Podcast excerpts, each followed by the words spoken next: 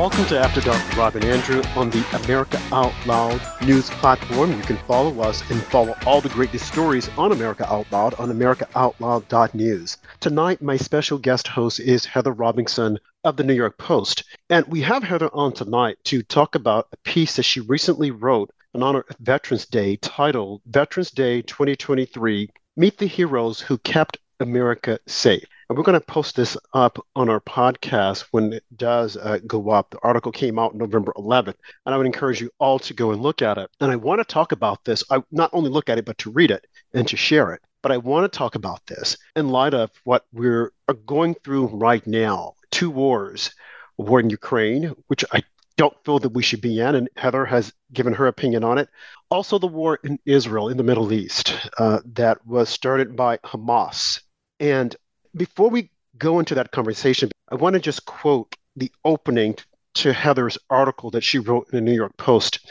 And it reads On Veterans Day weekend 2023, we can be proud that the United States still has citizens willing to fight and die for their country. As America faces renewed threats both at home and abroad, meet eight brave U.S. veterans of our nation's two most recent conflicts Operation Iraqi Freedom and Operation Enduring Freedom in Afghanistan. I want to pause right now so that our listeners can digest what I just read. Two most recent conflicts Operation Iraqi Freedom and Operation Enduring Freedom in Afghanistan. Many of the individuals that we see protesting in support of Hamas are completely oblivious to the sacrifices of Americans during these two conflicts that took place almost 20 years ago. Complete oblivious that we were fighting a war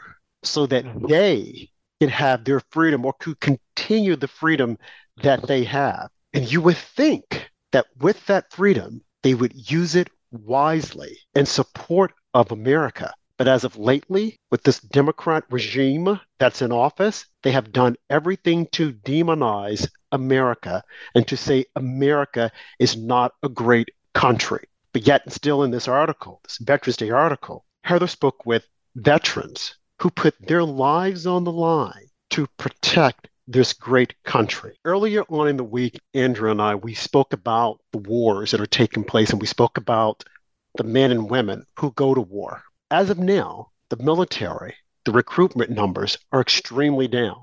No one wants to enter the military. Begs the question why?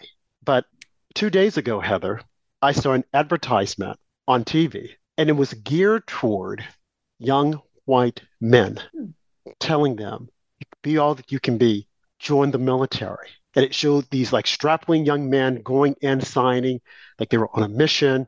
And I thought, wow, just wow, because this past summer, it was a different story. They were advertising the military to trans and to gays and to all these other individuals, saying, oh, we want you in, we want to be inclusive. But now that we're so close to an all out war in the country, they're reaching back to those men and women who are willing to go and fight, who are willing to lay down their lives for the country, who are willing, knowing that might not get back home, but someone has got to do it. These are the same people that they vilify, the same men that they said that were so toxic. Now they're trying to appeal to these white men, hmm.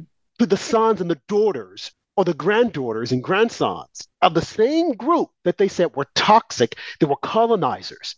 They just destroyed the country, white privilege. Now it's a different story because now the numbers are down in the military. So now they want to go out and appease them. They want to try and get them back in because we know if anyone who will fight for this country is the same men that they say are toxic, those same men that they say are backwards. They say they call them stupid, they're dumb, but they're willing to pick up arms and fight for this country that has turned their back on them. Wow. When I saw that advertisement, I thought, just wow. After months of demonizing these men, telling them that they're no good, promoting transgender and trans and gays and all this in the military. Now you want to go back and you want to get the real men and women who will actually fight, who will lay down their lives for the country. So I think that your article is so timely to tell our listeners about men and women who risked it all, who put their lives on the line, not knowing if they were going to come back home to the bosom of their family. You look at what's happened in Israel when they called up all the young men and women who had served in the military and say, it's time to go to war. And without hesitation, from what I could see, many of them went back home proudly, knowing that I might not get back home. I probably won't get, get, get back home the bosom of my family, but we're going to do this for our nation. Because what other choice do we have? A country that is giving us so much? We are willing to lay down our lives for this country. Heather, thank you for coming on tonight. Thank you for writing this great article. How are you?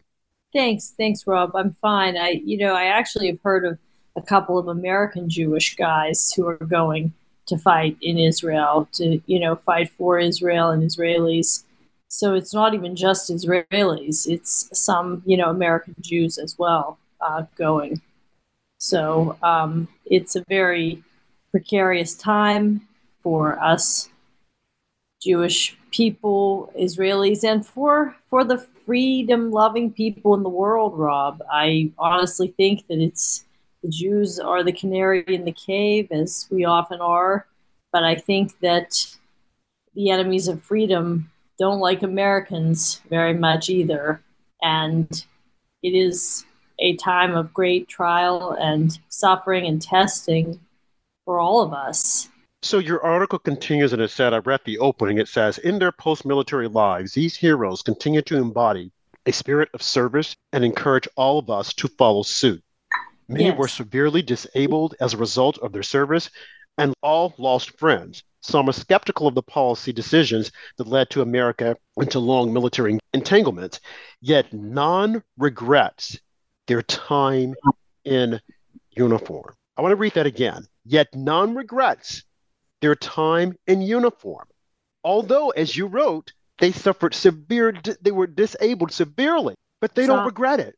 Some were, yeah. but they don't regret it. Mm-hmm, mm-hmm. I know. Well, I, I, you know, I'm just in awe of them, Rob. And I, couple thoughts. I think that maybe the types of people who are called to serve in the first place are above average in terms of their ability to sacrifice. I think it's probably true that the selfish types don't sign up for military service as often, and I think you have people of high high ability to to serve, and um, I just I'm in awe of them, really, Rob. I think we have tremendous people in our armed forces. I've often had the thought that if only our policymakers and politicians were the moral equals of the common soldier we would be in a better place in the world. I mean, I don't mean to be. It's easy to criticize, but I uh, I honestly do think that um, in many ways our troops have deserved better.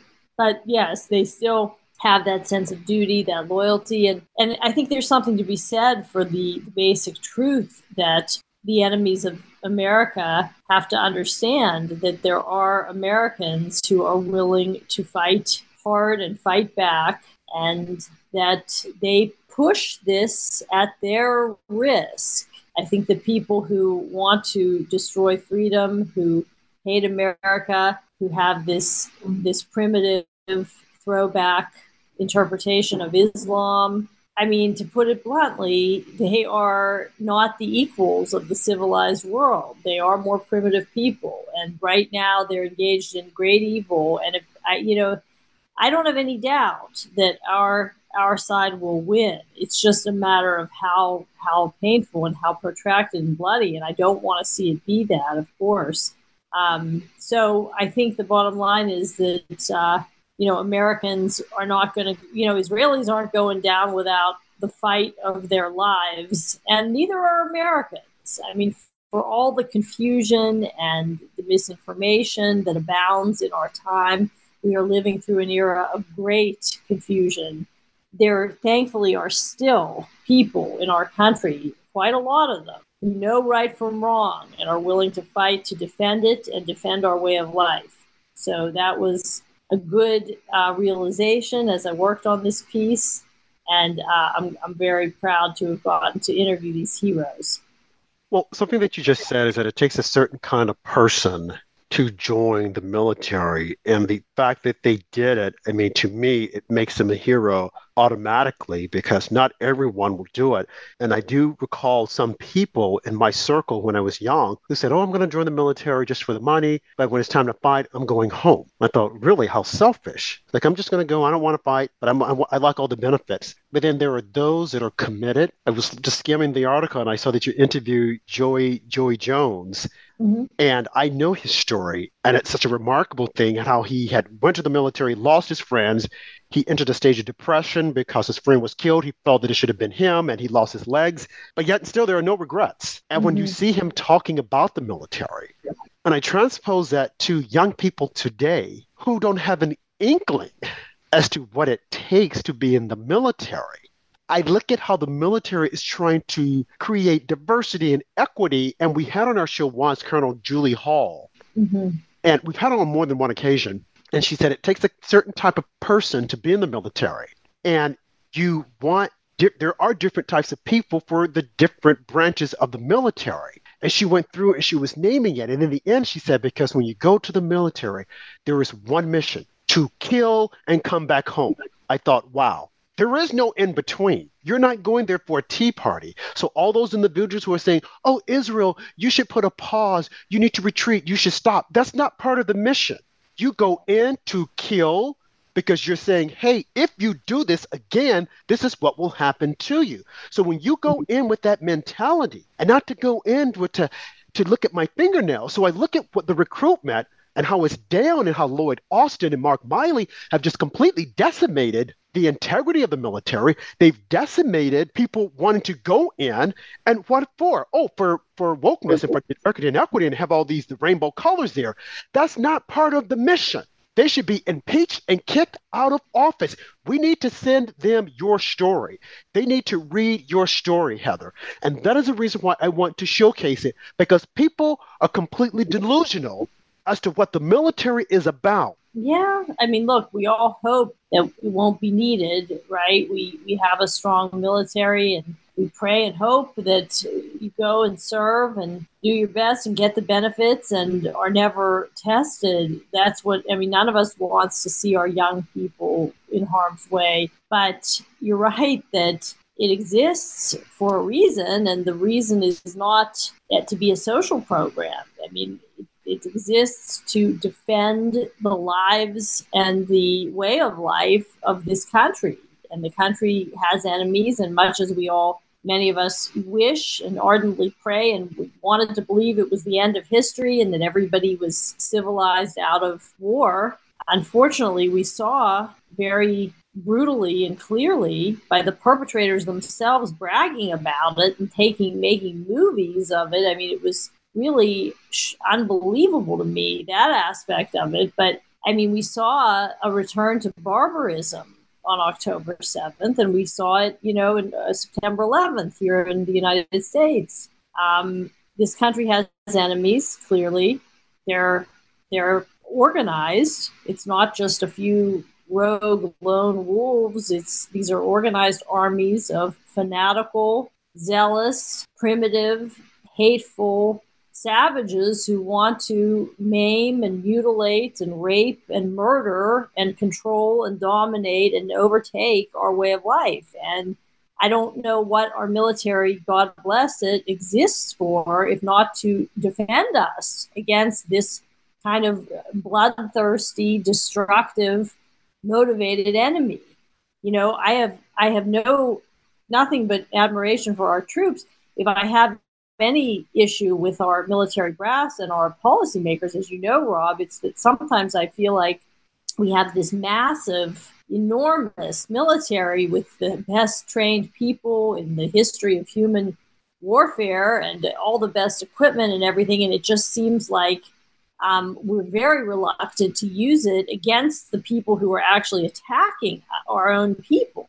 We, you know, we seem to be in these military engagements that are more thought to be the right thing, but they're not an absolute necessity the way Israel's war is, frankly. And I'm talking now about the Iraq war and, you know, to some degree, uh, you know, the occupation of Afghanistan. I, I, you know, I think our troops did our their best. They did everything that they were asked to do. They're, you know, they're not at fault at all, to say the least. But I think that some of these policies were were questionable, and some of the veterans I interviewed think so as well. Um, and what frustrates me sometimes is that here we have 10 American Americans being held captive in Israel, okay, in Gaza. We have, um, you know, Iran has attacked our country and it's it's had attacked our country's people all around the world. Not not right here on American soil, although they did, I believe, do some terrorism here. But they they they've you know grabbed our hostages in 79 their proxy hezbollah killed 241 marines in 1983 they've tortured abducted and tortured diplomats several times american diplomats in the 80s they their proxies are thought to have cost thousands of uh, american soldiers their lives and limbs in iraq because iran was funding the militias that targeted us troops in iraq all through um, you know, our efforts to bring democracy to Iraq. Now they're funding Hamas and they're holding American citizens. I don't understand why, you know, we can't even consider putting them in their place. Um, I, I, don't, I mean, I, I guess geopolitics is a complicated uh, business and I acknowledge that. But to me, there's something odd about the fact that we're in another proxy war. You know, as you know, I've been skeptical about the Ukraine policy from the start. However, now we're in it. So I'm not sure that it's simple to just pull out. I think it was a strategic error. But regardless, I don't think that Russia has directly attacked our people in the way that Iran has many times. So I don't mean to, you know, get onto another subject there, but I mean, it does relate back to what's going on in Israel. Right. Well, Heather, well, we'll take this up on the other end of the break because we're up against a hard break. You're listening to After Dark with Rob and Andrew on the America Out Loud platform, and my special host tonight is Heather Robinson, and we're talking about her article that just recently came out on Veterans Day. We'll be back after this commercial break. Nurses Out Loud Talk Radio want to introduce you to ASEA Redox cell signaling molecules. It is more than just a wonderful natural product. Redox molecules are native to the human body. Redox molecules enable your body to turn on its inner doctor so your body can heal itself the way it did naturally when you were young. Check out americaoutloud.shop. Look for ASEA Cell Signaling Molecules Liquid Supplement and check out Nurse Michelle's recent favorite ASEA product, Renew 28 Revitalizing Redox Gel, because this gel helped get me through some significant muscular pain during my healing process following a recent canoeing accident when I broke my hip. Give it a try for your aches and pains and let Nurses Out Loud hear how your health has improved. The pandemic may be over for some but millions of Americans are needlessly suffering from the long haul effects of toxic spike protein from COVID 19 and the vaccines. You've heard Dr. Peter McCullough and his team at the Wellness Company discuss the harmful effects of spike protein in your body, and now they found the solution the miracle enzyme nattokinase. Their spike support formula contains nattokinase the most compelling and scientifically supported approach to safely clear spike protein out of the body. What's more, spike support is optimized with other all natural, non GMO ingredients, like dandelion root, to help prevent spike protein from binding to your cells. Everyone should take daily spike support so you can feel your best. America Out Loud listeners can go to OutLoudCare.com today and use code OUTLOUD for 25% off your first order. We're back with After Dark with Rob and Andrew and my special guest host, Heather Robinson, and we're discussing her piece that she recently wrote for the New York Post, Veterans Day 2023 Meet the Heroes Who Kept America Safe. Now, when we went to commercial break, and during the break, Heather and I we were talking about the protests that are taking place in and around the country, definitely here in New York City the other night they had a protest at Grand Central Station, which is one of the major hubs for uh, individuals that are going in and out New York City from upstate New York. And they had to shut it down because of the protests. And they had one woman who is a, I mean, I think she's a radical, Linda Sor- Sarsour, and she was there uh, all kinds of hatred. What I find interesting, again, you have this piece that Heather wrote, people who put their lives on the line so that someone like her have free speech, and you would think she would use it judiciously. But instead, her free speech she has packed with hate, dissent, evil, rhetoric, and no one is challenging her on it. And as Andrew and I said the other day, now Heather, you you're going to probably be not agree with me about what I'm about to say, sure. but I, you know, I look at the media and I'm always calling the media out. And I enjoy a free press. I am part of the press. I went to journalism school. But I think people have gotten confused what our forefathers meant by a free press because I don't think our press is free anymore to the extent I feel it has become an arm of the Democrat Party, which means that it is now part of the government and they're doing the government's bidding. And if that is the case, hear me clearly, it has to be shut down because it's no longer a free press. It is a propaganda arm of the government. And I feel very strongly about this because too many things are taking place in society that you would expect them to challenge and to call out. But instead, they have been spinning a narrative from our corrupt government under the Biden regime, a narrative that is disinformation and misinformation. And I think that's extremely deadly. And we saw that happen in Nazi Germany. It's taking place in Russia, China. This has got to stop. So we don't have a free press. We have a free press that's being operated by the media, Heather.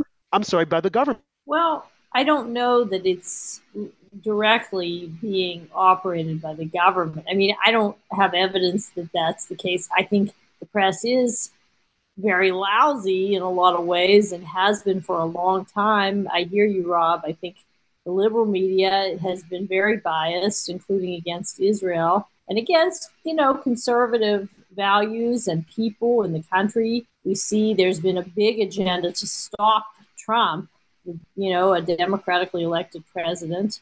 And I, I think America is not the only country where this is happening. Um, I actually think it's happened in Israel too. My take on that is that that the and it gets very complicated. Israel's government and its workings are highly, highly democratic. I would say even more so than ours in that it's complicated. There are many different um, factions, you know, and, and within the Knesset, they need to build coalitions to get elected, etc. But one thing I think, just to, to it's an analogy. I, you know, I, the, the, Israeli press has been very anti-Netanyahu overall, and they have presented the judicial reform conflict as Netanyahu trying to override um, well, there is no constitution in Israel, but him trying to override the will of the people. However, in my humble opinion, it's it's the opposite. Netanyahu was elected democratically, you know, by the majority, albeit a razor thin majority, but he was elected by the majority. And what he was trying to do was express the will of the people to have checks and balances on the judiciary judiciary of Israel as it is now, my understanding is that judges can just keep appointing other judges, and there is no check on their authority to do that. So they have a lock on the courts, so there can't be any conservative justices, basically. So he's, you know, he as a Democrat. My, but anyway, my, my point in, in, in this isn't to go into the details of Israel's politics, but to say that the press, I think, in Israel tends to be liberal the way it is here, and they've presented it to the people and to the world as Netanyahu is out of control and he's, you know, authoritarian and trying to override. But actually, he's representing the will of the majority of Israelis who want a more balanced judiciary.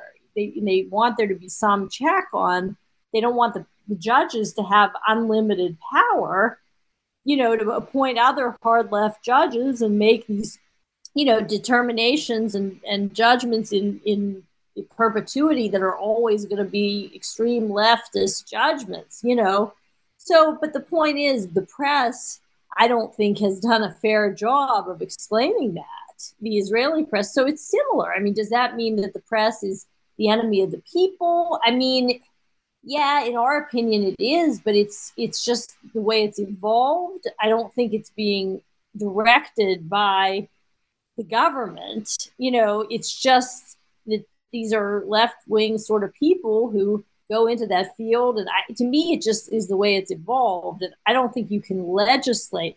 I think the answer is more conservative media and independent media, whether in Israel or here, like what we're doing, like what Rupert Murdoch did. Of course, he's an Australian. Thanks to him, we still have conservative media in America.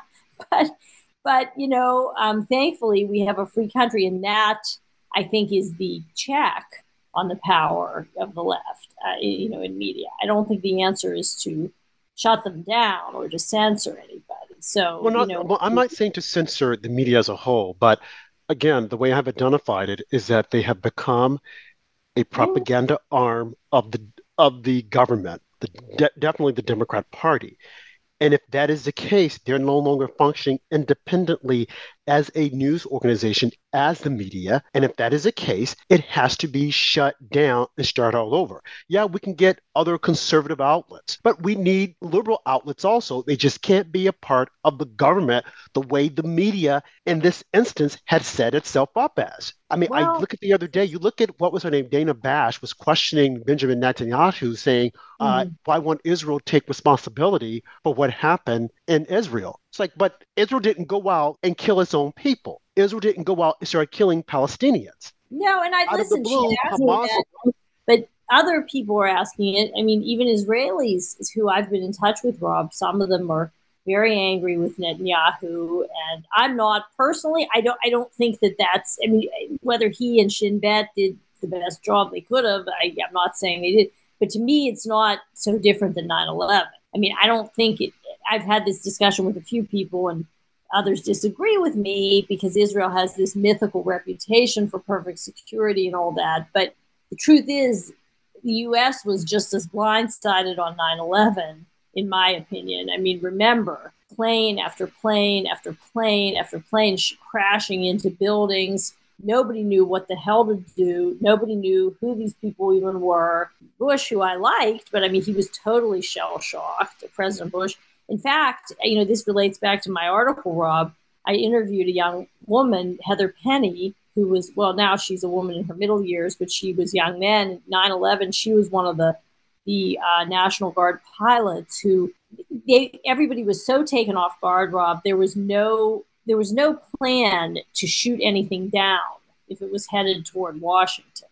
There was no provision for what happened. In other words, if somebody started dropping bombs on Washington or, you know, flying fighter jets into DC. Nobody had even apparently considered that as a possibility to the point where, as Heather explained to me, there they didn't have time to load the F-16 planes with missiles to shoot anything down. So they were the National Guard was frantically meeting, trying to figure out what to do. They couldn't reach President Bush they didn't have the authority to do anything. Finally, they got a hold of Cheney, and he told them, "Do whatever you have to do to take down the fourth plane," which was veering wildly off course, possibly toward the White House. And so Heather and her boss got into their F-16s, and you know her boss Mark Sasseville told her, "You know, this is going to be a suicide mission. We have to crash into that plane. We can't just let it crash into the Capitol or the the White House, which is where it was headed." So they got up, you know, and, the, they're playing, you know, and, in the end, it was it's a very dramatic story. The heroic passengers of Flight 93, as we recall, they forced the landing in Shanksville and they saved you know the lives of whoever that plane would have crashed into and also heather and her boss's life because they were up in the air looking for that plane to stop it the only way our country was prepared to stop it which was you know through this impromptu desperate suicide mission of two National Guard pilots.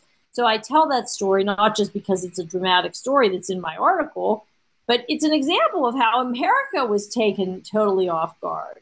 I mean, like Trump said, I mean, everybody jumped all over him for saying it. He said that they're smart. He, he was talking about Hezbollah. He, I think he was he wasn't trying to say that they're not low life, disgusting, evil sickos, but he was saying some of these planners on this fanatical Islamist side of things are not necessarily stupid. I mean, they came up with a diabolical plan. You know, 9 11, it was very primitive technology, but it, it was a very evil, clever thing they did. They used our own technology against us, and we were blindsided. And so was Israel in this case. And I'm not excusing, I'm not saying in either case was our security terrific and why we weren't prepared, but I don't think, you know, I mean, sure, we live and learn, you know, we got to be smart, we got to be defensive, we got to be, we got to go on offense, really. Right. That's Yeah. what Netanyahu's doing. That's what he's, you know, that's why this is happening. We, the time has passed for us to just sit here like sitting ducks, you know, hoping we don't get attacked by radical primitive maniacs yet again. I mean, we just have to take out the planners of this maniacal primitive lunacy. We have to just go on offense and get them. And that's what he's doing. Of course, they're after committing their horrors, they ran home and hid behind their babies in the hospital.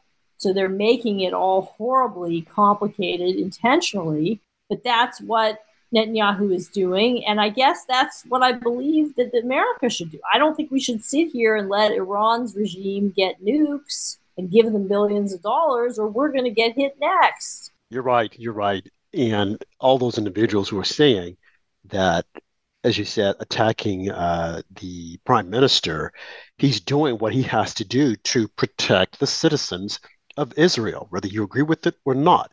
I mean, it happened. They didn't throw the first uh, blow, it was Hamas, and they are meeting it accordingly and by any means necessary. And if they have to level the field, then they have to. You'll never have people who will say, "Oh, this is the right thing to do," because they're they're fearful. But this is the only solution. No, going back to your article, Heather, the individuals that you interviewed, like you said, uh, although they questioned, you know, some of the policies, but in hindsight, they would do it all over again. And we have that now. We have people questioning, well, Israel should do this and Israel shouldn't do that. But the prime minister is looking out for the entire country. This is what we have to do to protect our citizens. And if it means that we're going to go to war and we're going to squash it, then we will do it. So the men and women that you interviewed, Heather, as you said, some of them were severely disabled. Mm. But in hindsight, they would do it all over again. Why is that? Is it for the love of the country? Is it true that it takes a certain breed of people to put on that uniform knowing that this could be my last chance, this could be my last time, but I'm willing to do it? Share some of their stories with us, Heather. Sure, sure, Rob. Well, um, Heather Penney was a very dramatic one I just shared. Um, she was a single woman at the time, and that's why she was tapped for this, what would have been a suicide mission. She was spared that day by the brave passengers of Flight 93 who took that flight down before it could crash into the Capitol or the White House. And so she went on to serve two tours of duty in Iraq and have a family. And um, there was uh, Tim Hornik, a wonderful guy, who um, was blinded by a sniper on Veterans Day. I believe it was in 2003. He was in Iraq guarding the um, what's called uh, what was the uh, Route Irish between Baghdad and the Green Zone, which was where a lot of the, the Iraqi government was headquartered. Um, it was a protected area, but he guarded the road, very dangerous road where these terrorists were attacking, trying to get the diplomats and the politicians. And he was shot in the head by a sniper. He was he was blinded, and he was a very brave man. I spoke with him. He lives in Kansas. He has a family, and he heads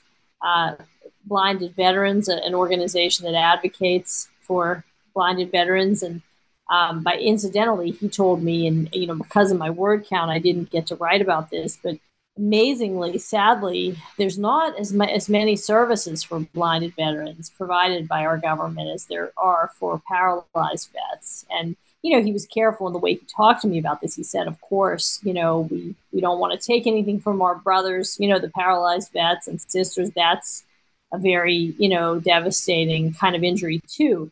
But he thinks that blind vets should receive the same level of benefits. And I do too. I, I can't believe that that isn't the case, but it's not. You know, he explained that um, because blind vets are often ambulatory, they can walk, you know, and the standard is, you know, you have to be able to feed yourself, sit in a chair, walk.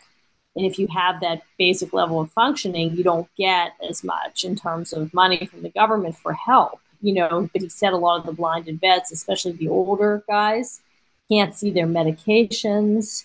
They've had a lot of uh, bad things happen to them because they don't they don't have the money from our government. So that you know to have like a, a helper, you know, so that really tugged at my heart, and that you know that was something I learned reporting this story.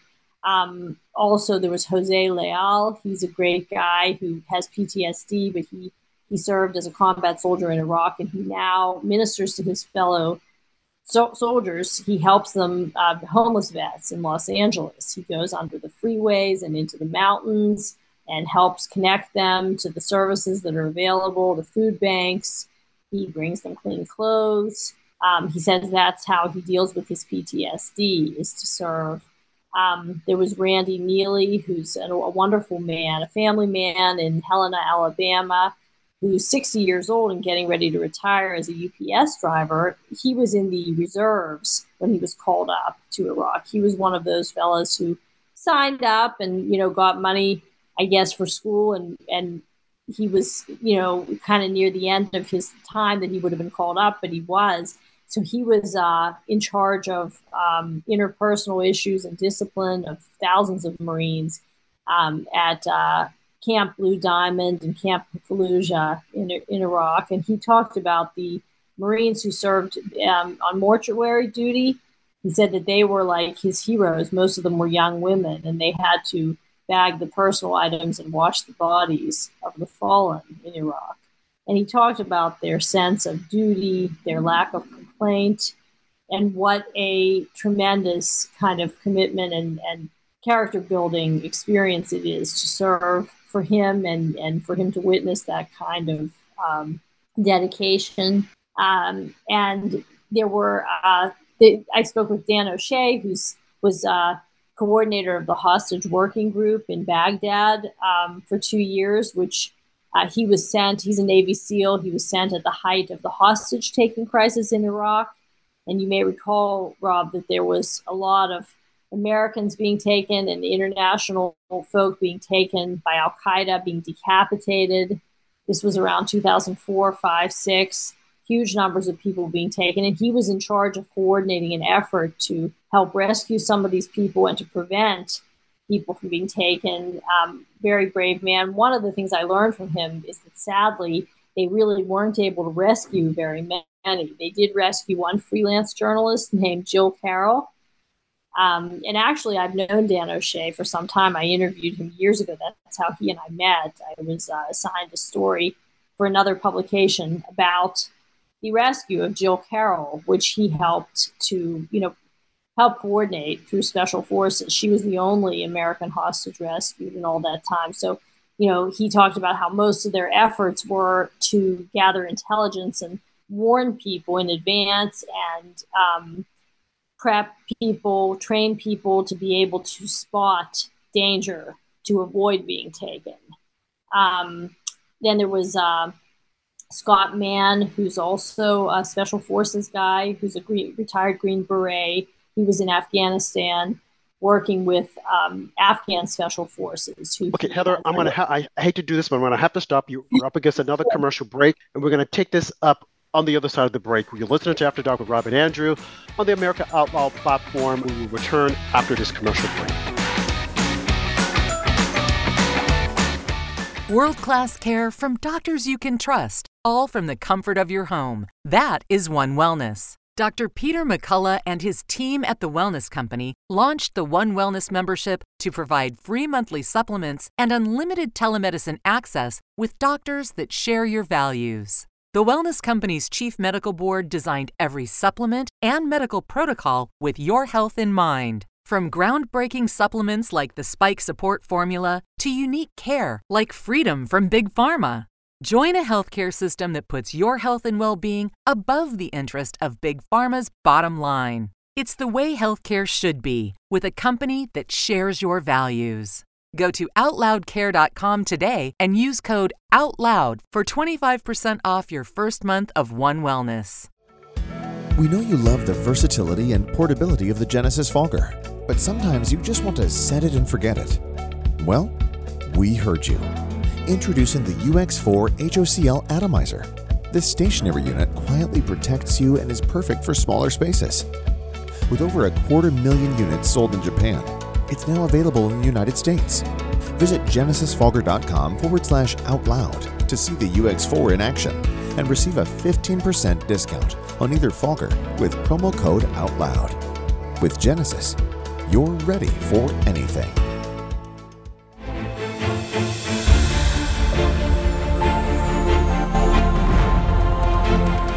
AmericaOutloud.news is beaten to the pulse of our nation. We know when you're angry, troubled, misled, joyful, and thankful. We know you because we are you. Join us as we explore the most important issues of our time.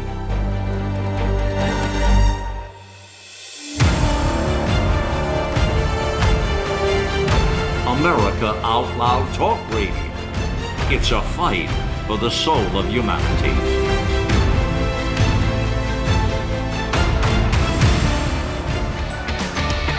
Okay, folks, we are back, and I'm going to toss it right back to Heather so that she can continue sharing with you some of the individuals that she interviewed for her Veterans Day piece. Take it away, Heather. So the, the other fellow was Scott Mann, a Green Beret, who helped to train the Afghan Special Forces. He's just beside himself over what he views as America's abandonment of our Afghan allies. He told me a story about a brave man who he recruited to come back to his hometown of Maiwand was the name of the place and help to train his people to resist the Taliban. And this these efforts went on for many years. And uh, this particular man he was remembering, and I'm going to look it up, Rob, because I would like to get his name right. This this man who was he was ultimately killed by the Taliban. And um, you know, Scott told me his story because he felt very devastated that he had helped to recruit this man to take a stand against the Taliban. And the Taliban ultimately killed the man, despite all his, you know, the, the progress they made. He, Scott felt they did make progress in helping these people, these Afghan people who he, you know, he really had feelings for, and you know, talked about how they've suffered so much. You know, well, one of the things that you, well, one of the things you wrote, just talking about Afghanistan, you said that they had said there is no difference in the mindset of Al Qaeda, Islamic Jihad, ISIS, Hezbollah, or Hamas. They mm-hmm. all seek a global Islamic caliphate through mm-hmm. violence. Hamas uses their own people as human shields. They are not resistance, but a terrorist group. That's and Dan you have some in our media. Dan, what was his name? Dan O'Shea. Dan O'Shea.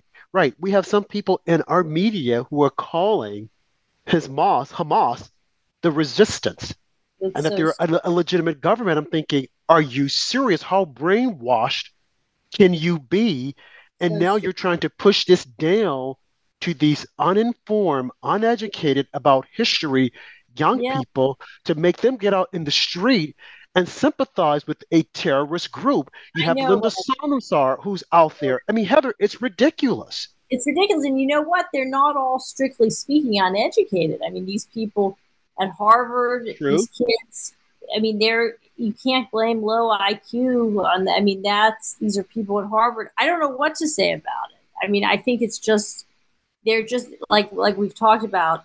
They have this simplistic paradigm that they're fed you know, that everybody can be categorized as the oppressor, you know, like the white oppressor, the darker person who's oppressed, the wealthier person's always evil and oppressive.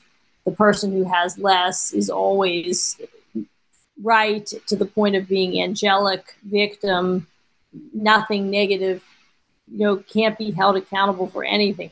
This is what is passing for education. It's this it's it's part of the creed of victimhood and intersectionality. It, that's the only thing I can figure. I mean, I haven't been on these campuses as a student in a long time, and um, I don't know how anyone can possibly have. I mean, look, I do understand how somebody can be concerned for civilians on both sides. I'm not saying that's crazy. I'm, but I mean, for anybody to be sympathizing with Hamas, people who committed deliberate cruelty and barbaric mutilation of children and taped it and bragged about it. I mean, how anybody can be in any way in sympathy with that who's not a complete bloodthirsty fanatic themselves is beyond me, especially how someone who's, I mean, I think these kids who are sympathizing with that are worse than the people in Gaza because the people in Gaza, I'm not excusing them, but they've been subject to war, okay, their whole lives. These people in a fancy college somewhere are just, there's no excuse. They're like Nazi sympathizers, you know? and they're not taking i mean they're supposed to be smart people they're not taking the minute of time that would be required to make a sign that says i'm pro-palestinians anti-hamas you know i just i care about the palestinian civilian i mean that's what everybody wants to think they're saying but i don't think that is what i mean at least some of them are saying they're no i mean they agree with hamas some of them apparently unless they don't know how to make a sign that makes clear you know with a harvard education they can't manage to express themselves more clearly than that. I, I don't know, you know, what to say other than what they're obviously doing is supporting a terrorist organization. So, you know, what I mean, if that's what our country's producing, not just among, you know, people who are ignorant, but among Ivy educated people, I mean, that to me is the most chilling part of the whole thing. I, I don't, I'm at a loss for words, frankly about that. Well, you're right. I mean, some of them are educated. They're going to our like top-notch Ivy League schools.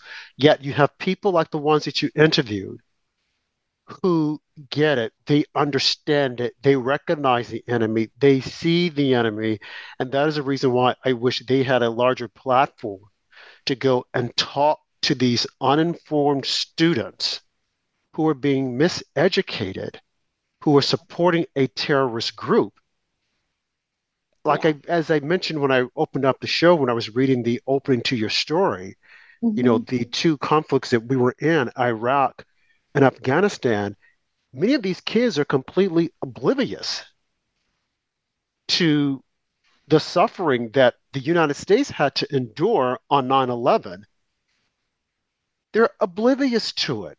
And I saw this happening while there was a concerted effort by the media or by and, and by schools not to report on it. You look at what happened in Afghanistan, the failed withdrawal from Biden, and you look at their approach every year, September 11th. Uh, they have the, you know, the regular the calling of the names, but the media will downplay it. It'll be for that one day, and then it's like let's forget all about it, as if though America has done something wrong. We didn't go out and attack anyone on that day. The same way, the same thing with Pearl Harbor. Look at how they try to not even discuss that. Mm-hmm. I mean, I don't I don't get it. And then we have a piece like yours that come out. I'm glad that you did this because people we can't forget. When you forget history, you're doomed to repeat it. But the only thing the media wants to remember and wants us to uh, to dredge up is slavery and how they mistreated the blacks and how this. It's like, but which is part of history. It. That's important it's too. part of history. We we get it. But there are right. other parts of history that we have to put into perspective. And the way they want to bring up slavery is that they don't want to put it in perspective. They want to say, oh, these people are still bad. They're still doing things. As I said, the toxic man, the toxic white man. And now that yeah. we're looking at going to war, look at who they're going to call on. Look at who they're trying to gear these advertisings toward. The white man. I'm thinking, this is unbelievable. After demonizing them, after saying that they were toxic, you're no good, we don't need you. Right. Now, all at what, and I'm serious about this. That was the message. I've spoken to some of my white male friends. And I said, you know, it feels as if though, you know, we are the enemy. We can't say anything. It's like, do you are you sure you want to be our friend? Do you want to continue talking to us? It's like what happened in the past, we had nothing to do with it. But yet still the media wants to blame them and they want black people to think that these are the oppressors. They did this to you. They, they, they. As opposed to it happened, we survived, we're moving forward. So when mm-hmm. I see mm-hmm. these young people out in the streets, shutting down places, being on the wrong side of history. I'm like, do you not even know? And we sat this on one of our shows, the last show you were on, Heather, that given the opportunity, Hamas would go up to them and split their throats just like anyone else. They couldn't care less. Okay, it's all about them. It's all about the caliphate. It's all about their radical and wanting to radicalize more people. But yet, out of the goodness, we have people like the soldiers that you interviewed who are willing to risk it all to go out there. Did they say anything about their families, Heather, and what their families thought about, you know, what they were doing? Uh, you know, because this is a huge sacrifice, and it just it doesn't impact just one person. We forget mm-hmm. that it impacts the entire family. It impacts the wives, the husbands, the children, you know, the moms, the dads. There's a huge impact. Mm-hmm, mm-hmm. Yes, yes. Well, I think you know most of the people I interviewed were, were single at the time of their deployment. Uh, Randy Neely, the man from uh, Alabama, uh, he was married, and he actually talked about how his wife helped him. He he was, I think, already a man. I guess he would have been like in his late 30s or early 40s at the time, and he was again he was a reservist you know one of those soldiers who goes every you know maybe once a week a weekend a month you know to serve and is you know on standby to be mobilized in case of a big war but you know didn't necessarily expect to have to go but he got called up and he said his wife would help him. You know he had to manage kind of almost be he said it's almost like instead of being the tough marine i had to be instead of daddy i had to be mommy to the troops too. I had to listen to them get them you know help if they had counseling issues. He said a lot of it had to do with young people you know out of their own home environment separated maybe from their spouses by the need to serve. And so some of them were young married people. And he said his wife would um, help him. Like sometimes if a if a soldier or a marine's wife was left back home and the marine was having trouble psychologically, Randy Neely would ask his wife at, back at home to call the wife or girlfriend of the marine, you know, or husband to you know who was stateside to say, oh, you know, your your husband's okay you know, can I help you with anything? So, you know, it was almost like she was kind of working as a volunteer, the way he described it, just because she's a good wife to him and he couldn't always easily get in touch with people in the States so that he could bring comfort to his Marines who, you know, he was helping. So that was a nice story. And um, Tim Hornik, who the, the uh, Army uh, soldier who was blinded, um, he was a newlywed at the time and his wife, his new wife, came to his side. And, uh, you know, I asked him, Did you ever doubt if she'd stick with you, Tim? And he said, No, you know, we're both stubborn, you know, and she was there. So that was really very moving. And he was very candid. He said they've had their struggles, they've had, you know, it's been a, a harrowing journey for him, of course but that they're together and they're happy together after you know after some struggles they had some counseling and they have two daughters and so that was an inspiring story. So, how do they view America now? What's going on with the two wars and our leader? What are their thoughts? Did they did you ask mm-hmm. them about yeah. Biden? What mm-hmm. was what did they say? I didn't ask them a lot about Biden. I asked them it's not so much about individual politicians as the direction of the country, Ukraine, Israel, their thoughts on the foreign policy. Um, they were, I'd say, generally united in believing that America should support both Ukraine and Israel, particularly Israel, but no boots on the ground either place, I'd say, was the consensus. With the exception of um, you know Scott Mann and Dan O'Shea, both of the Special Forces guys, you know they were cautious about American boots on the ground, but they stressed that Islamist extremism is a very big threat, and that they think that our country kind of wants to move on from that, but as one of them said to me, unfortunately, the enemy gets a vote you know, these people, these Islamist extremists have not moved on. And that that they felt, you know, not that, that Russia and China aren't potential threats down the road, but they were of the opinion that the immediate greater threat is Islamist extremists around the world backed by Iran. So and I wish they, I... they, they seem to feel that our foreign policy isn't quite um, directed, focused enough on that. You know, and they were bitter about the Afghanistan withdrawal, both of them very, not just because, you know, they, they have emotion about leaving our allies behind, but they think it was very unwise and that some of the weapons that were left behind. I think it was Scott Mann who told me that he has sources in Afghanistan who've told him that some of those very weapons were used in the Hamas attack on Israelis which I, I hadn't heard anywhere else. Well, I had heard, I had read that they had said that some of the weapons that from and this is during the early stages, mm. some of the weapons from Afghanistan or military uh, equipment was used in the attack in Israel, and it just goes to show that that was a very foolish move by this administration. A move that, again, once again, the media tries to downplay pretend as if though it didn't happen and that it wasn't a big deal when we saw that it was a big deal. We saw people running, trying to get on an airplane to get out of Afghanistan. And we basically, Biden just turned his back on him the same way he left some Americans there. And they claimed that, well, they wanted to stay there. We didn't know they were there. They said the same thing about Israel. Well, we don't know who's there. And some of them want to stay there. And only to find out that that just wasn't the truth. And again, it goes back to what I was saying the media, which is operating as a propaganda arm of the government, of the Democrat government, refused to call them out. And that is the reason why I say that they need to be shut down because they're not functioning as an independent media. They're functioning as a propaganda arm of the government, and that's extremely dangerous.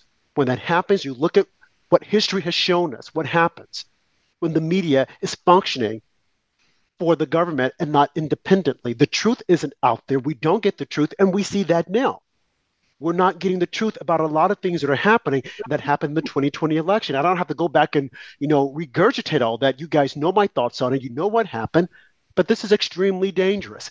But then every so often there is a glimmer of hope when someone like yourself, Heather, gets a story and you put it out there and you're able to show the side of people who are impacted, people who are willing to go to war, to fight, to stand up for the country. And that is huge. And I wish more people would do that and more people should be turned on to this article and they should read it. And as I said, when the podcast goes up, we're definitely going to share this because I think that people need to understand the impact of war. They need to understand what war really is.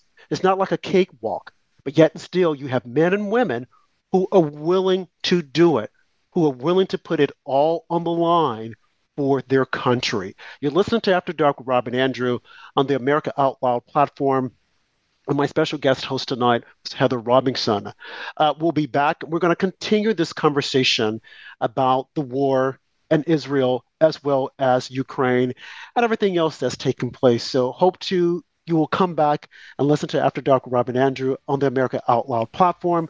God bless, God bless Israel, and God bless America. Thank you, and good night.